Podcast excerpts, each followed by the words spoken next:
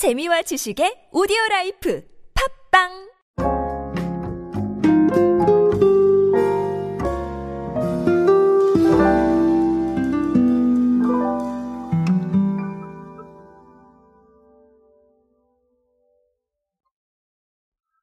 제가 늘 말씀드리지만 금융권은 트렌드를 굉장히 빠르게 반영하고 있는 에, 그런 업계 중 하나입니다. 아시다시피 어, 돈을 다루잖아요. 돈을 다루기 때문에 이 소비에 민감할 수밖에 없고요. 그리고 그 소비에 민감한 부분들이 그대로 고객들을 통해서 좀 표출이 된다. 자, 이렇게 보셔도 무방할 것 같습니다. 그러다 보니까 생각보다 재밌는 사례가 많이 나오는데요. 자, 최근에 하나카드는요, 디자인 공모전을 했습니다. 어? 그럼 여기까지 들어보시면 좀 그러실 거예요. 아니, 무슨 카드 회사에서 디자인 공모를 해. 이렇게 생각하실 텐데요. 자, 어쩐 디자인 공모를 했는지 한번 알아보도록 하겠습니다. 안녕하세요 여러분 노준영입니다. 마케팅에 도움되는 트렌드 이야기 그리고 동시대를 살아가신 여러분들께서 꼭 아셔야 할 트렌드 이야기 제가 전해드리고 있습니다. 강연 및 마케팅 컨설팅 문의는 언제든 하단에 있는 이메일로 부탁드립니다. 자 아, 어떤 걸 했냐면요 하나카드의 디자인 공모전 카드 플레이트입니다. 자, 예, 아 재밌죠, 그렇죠? 음, 카드 플레이트 공모전을 했는데요. 어, 요거 시상식도 하고요. 지금 전시회 하고 있습니다. 전시회도 하고 있어서 어, 예, 아주 재밌죠. 그렇죠? 어, 뭐 여러 가지가 있었습니다. 어, 트렌드가 아주 잘 반영된 플레이트들이 있었는데 뭐 예를 들면 뭐 빈티지 무드, typo 조합 아니면 어, 환경 보호에 대한 경각심. 자, 그리고 뉴트로 레트로를 새롭게 해석하는 거죠. 자, 이런 것들 다 있었습니다. 그러니까 뭐 트렌디한 부분들이 많았다라고 보여지고요. 자, 카드 플레이트를 디자인을 공모를 한다는 것도 상당히 좀 트렌디했다라고 저는 보여집니다.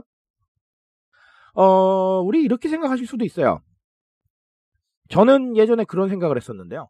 어, 체크카드를 발급을 받을 때, 어, 너무 디자인이 다 좀 별로라 가지고, 이게 별로라고 표현을 하기 조금 그런데, 자, 어쨌든 간, 뭐, 예전에는 우리 그렇게 얘기했잖아요. 체크카드 표현하는 현금카드 뭐 이렇게도 표현을 했었는데, 어, 디자인이 너무 다 별로고, 그리고 제 마음에 안 들어서, 언제까지 내가 이런 카드를 써야 되지라는 생각을 한 적이 있었습니다. 어, 별거 아니긴 한데, 그래도 마음에 안 들었어요. 무슨 말인지 이해하시죠? 자, 그런 상황이었는데, 어, 떻게 보면, 이렇게 생각하실 수도 있을 것 같아요. 음, 아니, 카드 뭐, 그거 뭐, 얼마나 많이 쓴다고, 잠깐, 잠깐씩 빼는 건데, 그걸 이렇게까지 해야 돼? 라고 생각을 하실 텐데요. 어, 저는 그런 시선에도 동의해요. 하지만, 지금은 그렇지가 않습니다. 왜냐하면, 어, 우리 뭐 PLCC라던가 상업자 표시 신용카드요. 아니면 뭐 DIY형 카드들도 많이 나왔지만 결국은 나를 위해서 쓰는 거잖아요. 돈을 누구를 위해서 써요? 나를 위해서 쓰죠. 그렇죠? 타인을 위해서 쓰더라도 결국은 내가 그 타인을 위해서 쓰는 그 과정이 행복하기 때문에 쓰는 거 아니겠습니까? 자, 그렇게 나를 중심으로 한 소비에서 어, 소비의 수단이 나를 중심으로 되지 않는다. 이거 좀 이상한 일이 되는 거예요. 어, 그렇기 때문에 이런 상황들이 벌어진다라고 일단은 보시면 되겠습니다. 자, 오늘은 하나만 정리해 드릴게요. 방금 말씀드린 거에 연장선상에서 말씀을 드릴 건데요.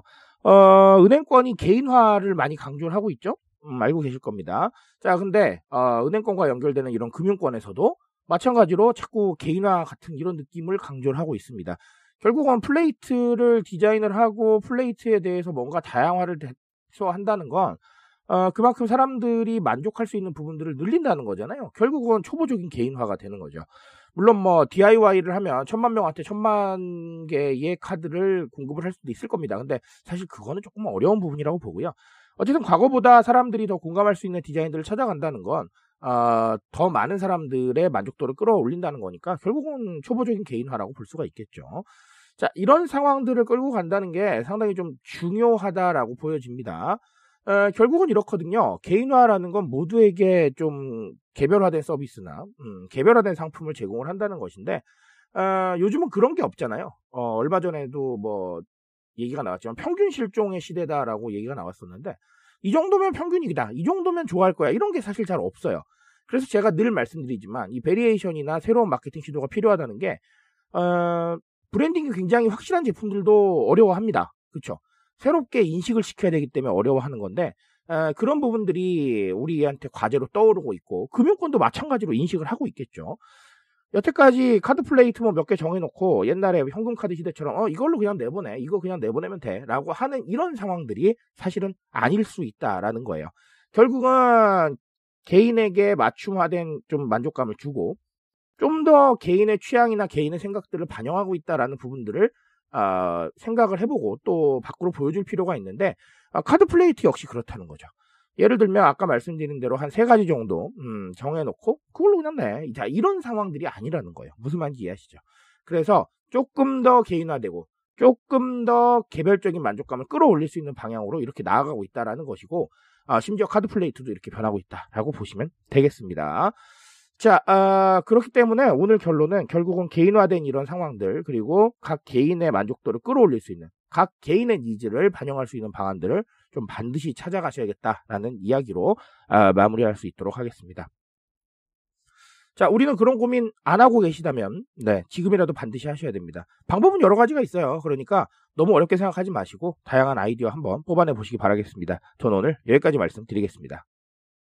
트렌드에 대한 이야기는 제가 책임지고 있습니다. 그 책임감에서 열심히 뛰고 있으니까요. 공감해 주신다면 언제나 뜨거운 지식으로 보답드리겠습니다. 오늘도 인싸 되세요, 여러분. 감사합니다.